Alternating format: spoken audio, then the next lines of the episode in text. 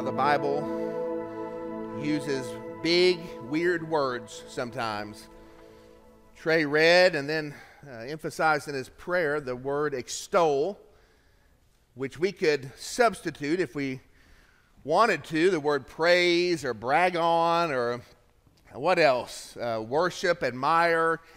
We could put a more common word in there if we wanted to. Uh, but I love that the English Bible keeps and holds on to some of these old words because it, it sets God apart as different. We may, I may brag on you guys. I want to brag on our students today. I do this often. I sit right here. I get to hear these young men back behind me and young ladies too singing out in worship to God.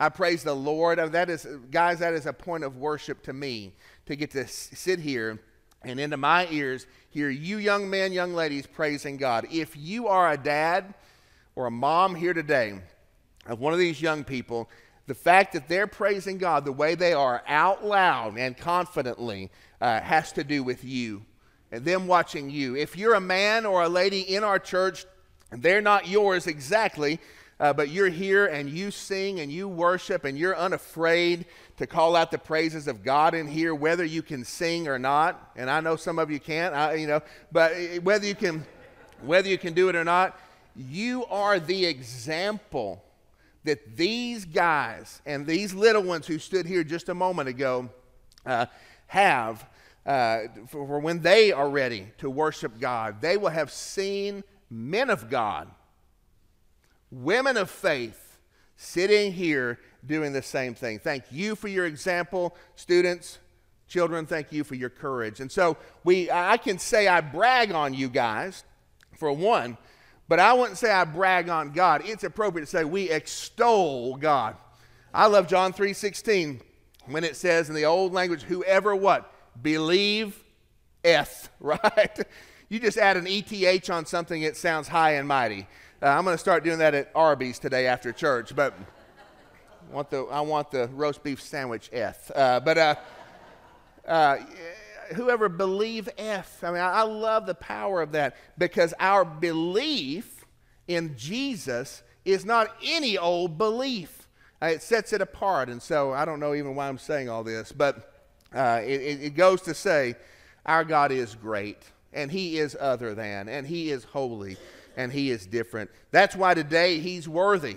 No matter the ugliness of the weather outside, and no matter Maybe the dark clouds of your heart today, whatever's going on in your life, God is always worthy. He's always great, greater than anything that is common. Turn in your Bibles, if you will, to Jonah, the prophet Jonah in the Old Testament, uh, chapter two, uh, 1 and 2.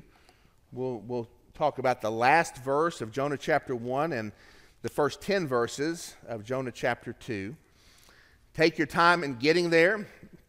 If you don't have a Bible today, these words will be on the screen. And if you don't have a Bible in your life, we don't want anyone leaving here today without a good, reliable copy of God's Word just for you. And so those are on the back table as you leave. You can't miss them. Now, we have several different uh, kind of designs or versions out there. And if you need God's Word in your life and you don't have your own, you take that. I mean, it would do our heart good. Uh, you're doing us a favor uh, by doing that. And so you take that. We'd be honored for you to have it at no cost uh, to you. As I was preparing for the sermon this week, I saw an article about a lady in Manchester, New Hampshire. Happened two weeks ago that she uh, went to take her trash out to the dumpster, lived in an apartment area, and went to take it to the dumpster, and somehow she fell into the dumpster. And as the timing was, uh, as she was struggling to get out, uh, the truck came and dumped the dumpster into the truck and took her with it. Uh, and so she was struggling to get out from under the trash, and the man just con- continued on his route, dumping other dumpsters on top of her. Uh, and at each stop, he would compact the trash. She got compacted four times uh, along this journey. Four times she was compacted in there with all that trash. And as, as her luck would have it, there was a safety camera that points back into the truck. He should look more often at it, I think. But he finally did glimpse the safety camera and was able to see her back there and call 911. Officials say it's a miracle he was able to see her on that camera because by that time she was this tall. Uh, you see, because she'd been compacted. It is foggy outside today, yeah. but anyway, she was rescued. She was, you know, had minor injuries, taken to the hospital, and did okay. They said she still uh, was still kind of struggling to uh, to get her wits back and to get back to normal. But um, it's bad to be trapped, isn't it? It's bad to be trapped anywhere. I hate the feeling of being confined like that. We come to a point in the story of the prophet Jonah, the historical account of what happened with God and his prophet, where he finds himself in just such a situation, where he is captive inside the belly of a great fish. And I think it is not inappropriate to suggest this could have been a whale, but it doesn't have to be. The Hebrew language has a word for whale. And the Bible chooses here to use a different word, a great fish. So I think either way you go with this, it hardly matters. Uh, but I think you'll be okay uh, either way. A great fish or a whale. Was this fish uh, created just for this moment, a special fish? Was this a, a, a large fish that already existed? We don't know. We just don't know the answer to that. But what we do know is that what is written in God's Word is the actual truth of what took place. And so the prophet Jonah was supposed to go by command of God to a place called Nineveh, a foreign country outside of the promises of God, a wicked enemy people to God's own people. Uh, there was a hatred between these two countries, and possibly because of that hatred, that deep hatred, if you can think of uh, the hatred that the Americans may feel toward our vilest enemy. And maybe you might have to go back a generation or two uh, to remember a great war that we had been in. And remember a, a personal loss that stung deep into your life of someone who once was here and is now gone at the hands of a vicious enemy. And maybe that enemy is known to be wicked and evil and ungodly and to think of what rises up in our hearts and, and the, the, the, the difficulty of praying for those enemies, the difficulty of, of having compassion on them. Maybe you think of a husband or a wife who walked out on you, who cheated on you, who left, who abused, who harmed your children. You think, how, there's a hatred there. I understand that. I'm not advocating it, but as a human being, I understand that the prophet Jonah likely felt this way toward the Ninevites. And they earned every bit of that reputation. And God, in his compassion, and praise him for such a compassion, because it took that magnitude of compassion that even you and I might be brought into the family of God. We are no, no less sinners. And God saw us and rescued us through that same compassion. Through his compassion, he says to Jonah, Rise up and go and cry out against Nineveh. Call them to repentance that they might come to me. Jonah doesn't want to do it, and later he admits why. You read on in the book of Jonah, he admits, he said, Lord, I knew you would rescue them because they did repent. Spoiler alert, they did repent. Uh, and, and Jonah says, God, I knew you would do this. That's why I didn't want to go. I knew you were a God of compassion. I knew you were a God of steadfast love. I, I, knew this is the type of thing that you do. And now you've forgiven them, haven't you? And now they've repented, haven't they? God, I can't stand it. He didn't want to go at all. And you know what? He didn't go. He did not go to Nineveh. He got on a boat and went the opposite direction as far as he could get to the other end of the earth, the known earth at that time, as far away from the presence of the Lord as he thought that he could get. He was on a boat, and the Bible says that the Lord hurled a wind. You don't want God sending anything like that your way, but when he hurls it, you know it's significant. He hurled a wind onto the sea and battered that ship, and you can imagine the planks of that ship. The Bible says it began to break apart. The sailors were panicking. They called Jonah and said, Who is it you are again? Tell us a little bit about, about your background. And they figured out by casting lots, they figured out this was because of Jonah. And in the end, there was no way to save the ship without throwing him over, and they did throw him over. And that's where we left things last time. Jonah is thrown into the sea, and the tempest or the storm calms down. That's over with. And we come today to verse 17 of chapter 1. So let's read this together. And the Lord, verse 17, and the Lord, the Lord's name is all capital letters there in your Bible. That stands for God's eternal name, Yahweh. I love that. I love his eternal name. And Yahweh appointed a great fish. He appointed it. Who appointed it? He did. What did he do? He appointed it. He sent it. He gave it its purpose, too. What did he appoint it to do? To swallow up Jonah. And Jonah was in the belly of the fish three days and three nights.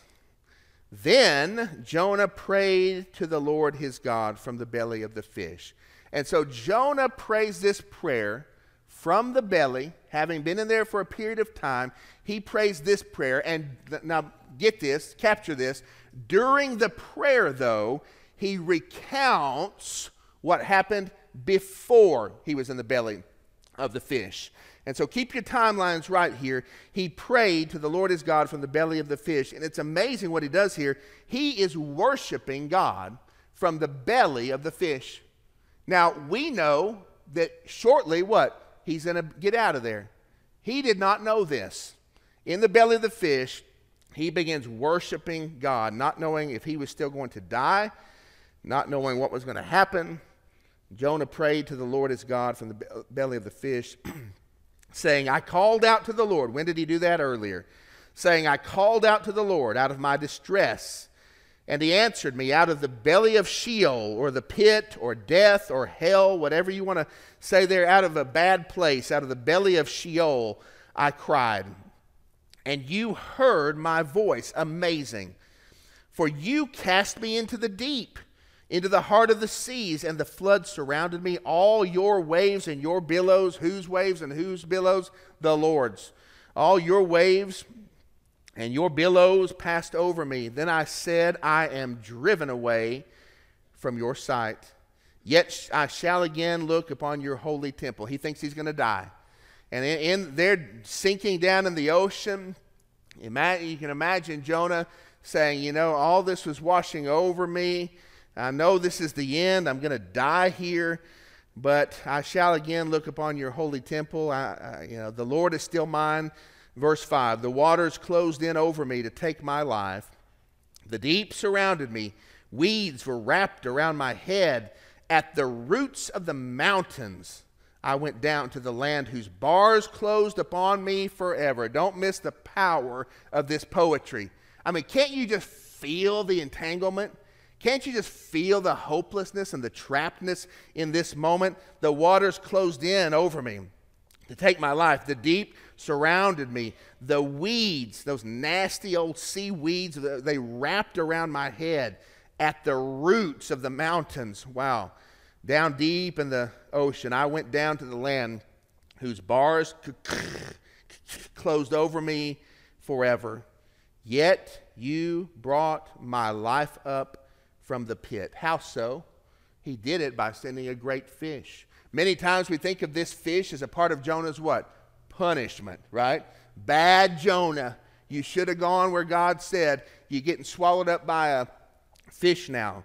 But the Bible and Jonah count this as what? A rescue. Listen to it. You brought my life up from the pit, O Lord my God. When my life was fainting away, I remembered the Lord and my prayer came to you into your holy temple. Those who pay regard to vain idols forsake their hope of steadfast love. You put your faith in the wrong thing, you're sunk. You forsake the hope of steadfast love. If you know that the love of God through Jesus Christ is the only way to salvation, if you know that Yahweh is the one true and lasting God, and you say, Nope, I'm going to plant my life over here in sin and indulgence and comfort and stuff, in relationships and uh, whatever else. I'm going to plant my life here. Yes, I know that Jesus, yes, I've heard the message of the gospel, but uh, listen, I just don't want none of that. I'm just trying to get through this life and enjoy it as best I can, and you place your life somewhere else. What does the Bible say? Those who hope in Those who pay regard to vain idols forsake their hope of steadfast love. There's nothing there for you outside of this God. But I, with the voice of thanksgiving, will sacrifice to you. What I have vowed, I will pay. Salvation belongs to the Lord. What does he mean by that? God, you're going to save who you want to save. I hate them. I know they're, I think they're vile. And Lord, I don't want them to come to know you. They need to get what's coming to them. But Lord, salvation belongs to you. I will vow, I will pay what I've vowed. Salvation belongs to the Lord. And the Lord Yahweh spoke to the fish, and it vomited Jonah up upon the dry land. John MacArthur says, I don't know how that fish got on the dry land, or I don't know how, that, how far that fish had to project Jonah out of his mouth from out in the ocean uh, to get on the dry land. But one way or another, it vomited Jonah out on the dry land. Three unchanging truths about God that do not stay in the ancient past where this account takes place, but leap into our lives today. The first is this God never loses control. He never loses control. Uh, the Bible is very clear that in Jonah's chaos, in the disorder of this situation, in, in the panic of this moment, there is in fact a firm hand guiding these events. It seems like things are flinging apart. Nothing's happening like it's supposed to be, but behind the scenes, there is a God, there is a trustworthy one who is guiding these events from moment to moment. From inside, it wouldn't have looked that way, but there's a bigger, truer reality here. Look, look how in control God is. Students, look how in control the Lord is. This will be on your screen. Who hurled the wind? God did. Who hurled this wind? It was God who did it from the beginning. He's the one who sent the storm. Who revealed Jonah's guilt by the casting of lots in this case? It was the Lord who revealed Jonah's guilt. Who appointed the fish? That's what the Bible says God did. It was the Lord who appointed the fish. Who cast Jonah into the deep? The Bible says it right here. You cast me into the deep. Who controlled the waves and billows? They were God's waves and billows. And in the end, who was it who spoke to the fish, and the fish did what God said for it to do. The Lord, the Lord, the Lord. God, things are not like they're supposed to be in my life today. Things are messed up big time. There's somebody behind the scenes who is still in control. God never loses control. I saw a picture this week I want to share with you uh, of a toddler who had climbed, you know, those claw machines at the arcade where you get a prize. You, the claw goes out and he drops down, and maybe you get a prize. This toddler climbed up in there, and they couldn't figure out how to get him out. Um, it seems like a big design flaw to me, don't you? I mean, if you're going to make a glass case filled with toys, don't include a pathway for children to get in, right? But this happens a lot. I mean, as I, re- as I looked at this, I saw all over different articles where this happens, and this was a recent one where they had to call the police here, and the police had to send that little guy back to the corner and say, "Cover your eyes," and they they broke it uh, to get him out. I thought about this for a minute. I don't blame him. Do you? If if if I had the chance to do this, I might do this today. If I find a snack machine, you're liable to see me in there, right? Eating the Three Musketeers or for some uh, peanut butter crackers or whatever they've got in there. Somebody, one of y'all, please rescue me out of there. But he was in there, and they, the, the, dad had tried everything possible to reach up through there and to try to get him back out. There was just no way it was happening until they broke the glass and got him out. I want you to know you are never, as, as, a, as, a, as one of God's people, and today as a believer in Jesus Christ, saved and under grace, there will never be a time that you find yourself somewhere, boxed in, some way where the Lord God would like to get to you, would like to rescue you, would like to lay his hand upon your life and reach in to bring comfort or conviction uh, or healing or hope. There is never a time you're going to be someplace that God just can't reach you. You're right at his fingertips. You're right there, but he is powerless. That doesn't happen. God never loses control. The purposes of God for your life are never out of reach to Him.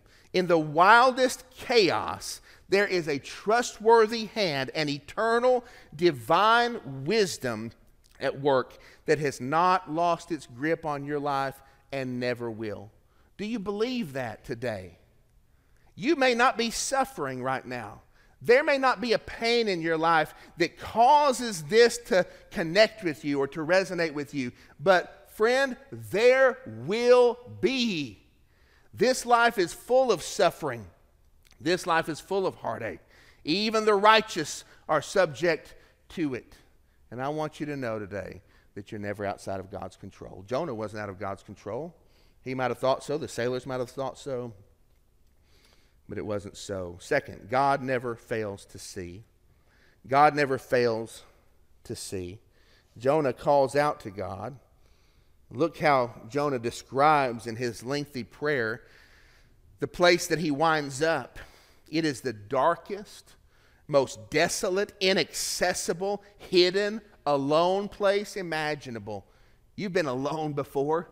You felt unreachable, before. And that's what Jonah describes here. Look what he says. He refers to it as the deep. You, you threw me into the deep, into the heart of the seas. The flood surrounded me. I was driven from your sight. Water closed in over me. The deep surrounded me. You ever been on the beach, dropped something, ladies, maybe an earring or something, that you drop it there on the beach, and that wave washes up and washes back, and boom, it's gone. You think you can find it, you look around, there's no hope. The, the, the sea was washing over Jonah, and he was gone, buddy, gone. Uh, he, he, from his perspective, it was over. The deep surrounded me, the weeds wrapped around my head. What, what, uh, just vivid imagery sinking down in the entanglement of that moment. I hate getting stuck in my seatbelt when I reach for something and it locks on me, you know? I mean, I, I become very unpastorly in that moment. And, and, uh, but if you can imagine Jonah here, the weeds of the earth, the roots of the mountains, just entangling him. There's nowhere to go, there's nothing he can do. The land whose bars closed upon me forever, the pit, Sheol. I mean, this is his description in this moment. He is alone, he is hopeless, he's invisible. Who could possibly see him in that dark depth? We can't go there. We can't know what's there, but the Lord God can find him still. My sweet wife Erica and I the other day were looking for my phone I had lost it in our house, and we were about to go somewhere to a funeral, actually. And uh, needed to be there on time. I was a pallbearer at that funeral and couldn't find my phone, called it, it, it wouldn't buzz. And, and uh, so we just searched everywhere. We, Erica's getting frustrated at me. I'm making us late to the funeral. I said, Well, get your phone, will you? And just would you call my phone? And she reached into her purse and pulled out her phone, and it was my phone, right? she had she had put her her phone in my phone in her purse. And so anyway, one of those moments, you know how life goes, but um, there are times we can't find things and it's so frustrating. It's so frustrating. I lost my keys once recently, a big old huge blob of keys. Hundreds of dollars worth of keys there. Gone, gone, gone. Couldn't find it anywhere. Found it outside in the trash in a bag.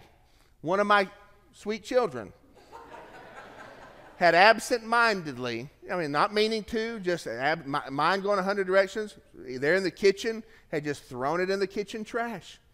And that trash got taken out by a miracle. We found it. We hate losing things.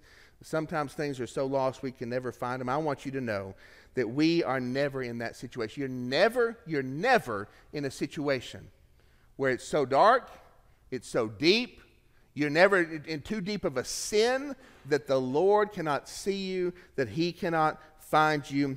Jonah says here, I prayed to the Lord, or he prayed to the Lord as God from the belly of the fish. And he said, I called out to the Lord in my distress, and what? He answered me. What a surprise that might have been. Oh, he still answers me, right? Oh, he still he has found me here. Oh, uh, my, my voice came to him. The Lord doesn't lose track of us. I want you to know today that there is never a place so dark or a sin too far that God loses sight of you. There's never a place you cannot cry out to Him and that He will not hear you. That's why we sing and call uh, this thing amazing grace. God's grace is amazing to us. But lastly, God never forgets His own. When my life was fainting away, verse 7 says, What did He do? I remembered the Lord. I love that. I remembered the Lord, and my prayer came to you into your holy temple. Two amazing things happen here. Jonah cries out to God. He cries out to him. You wouldn't expect that, would you? After all, who put him in this situation? I mean, the Lord did. After all, what condition was Jonah's heart? In outright rejection, in outright rebellion of God. Who would think that in that state of sin, active sin, this is not a sin that happened 12 years ago, in that state of active rebelliousness, that Jonah knew enough that, you know, at least I can cry out to God. And he did that. He cried out to God. And another amazing thing happens here that's even more astonishing God hears him. His prayer is granted access to the throne room of heaven in that moment. My prayer came to where? Your holy temple. That ought to amaze us a little bit. In that deep place that Jonah put himself by his own sinfulness, he cried out to God, and listen, the Lord heard him. God never forgets his own, he doesn't forget his own. Today, if you're not one of his own, you need to get there quickly. You need to find faith in Jesus Christ. You need to take that step because God does not forget his own. You're never alone when you have God by your side. I was at the Bell Minor home this week, last week, I think, actually, uh, to see Jack and Louise Lester. It's a tragic situation. Jack and Louise have suffered greatly in their physical bodies. I mean, my heart goes out to him. Louise is, is uh, sick, badly sick, many surgeries. She's out of it, completely out of it. I mean, never wakes up hardly. when she does wake up, she's not in her right mind. She can't reason. She doesn't know what's happening around her. Jack is at her side constantly. And to look at his body, a, a man we love dearly, he's just worn, worn thin, past the point. I mean, just worn thin and I don't know how he's even carrying on like he is. He's an amazing man. But during this time, as they're managing all of this, they lost to death their youngest daughter, 56 years old, unexpectedly, and just found, found dead at her house on, on a, a weekday morning. And uh, the family had to go there and deliver that news. David was there. Uh, we were there together. All the family had gathered there together, uh, and some uh, grandchildren and children, and went over there to tell Jack. Jack's at the nursing home, unsuspecting. And here we all come in the place. And I remember, I think it was Kathy, his daughter Kathy, uh, who said, Dad, Beth is gone. And he said, Huh? And she said, Beth, through tears gone. And Jack, in a moment, his head just fell and tears came to this mighty man. And all strength and respect, the tears came. The sorrow flooded. Louise, his wife, they still haven't told. The funeral was yesterday. After two weeks, the funeral was yesterday. She still doesn't know because they can't tell her. There was a moment in that room. There was a moment where everybody was busy and everybody had somebody there.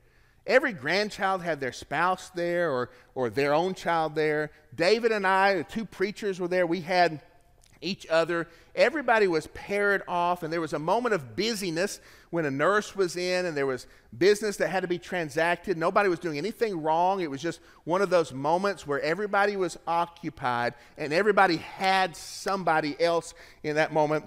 And I happened to look over, and there was Jack and he was truly alone.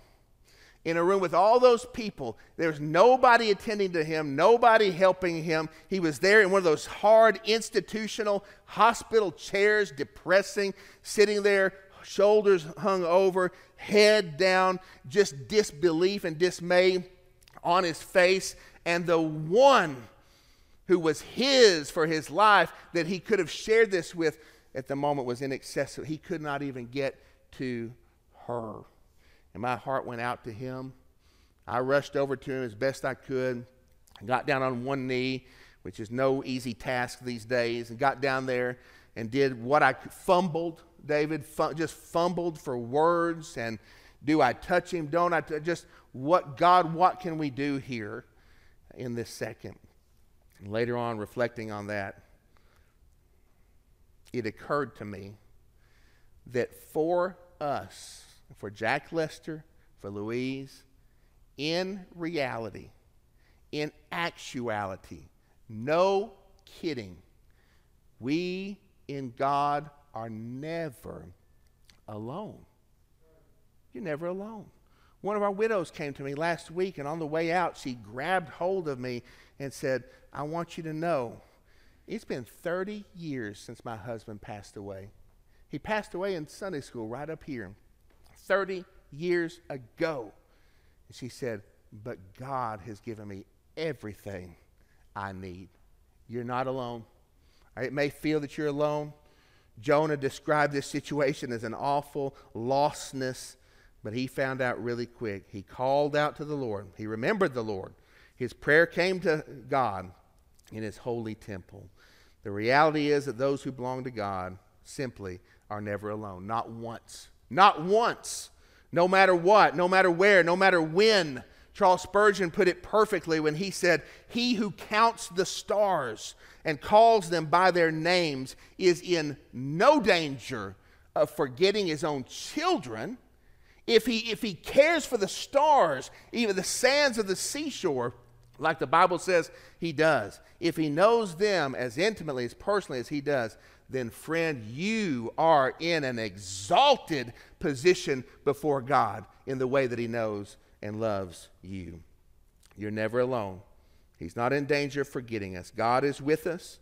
We'll have access to Him, and He'll hear us when we call out to Him. Do you need to cry out to God today? For some reason, for another, for some need in your life, for some sin in your life, for salvation today?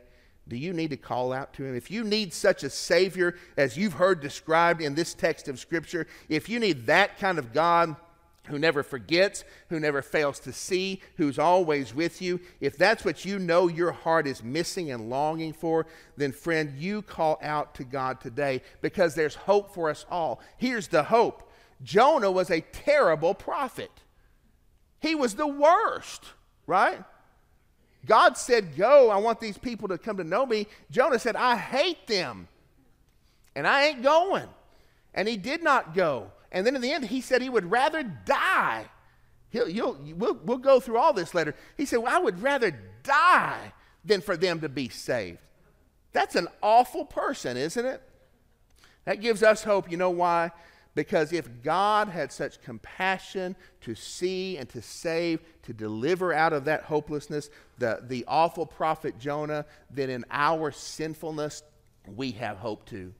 If he can save Jonah, and if he would save Jonah, then he would save you and me.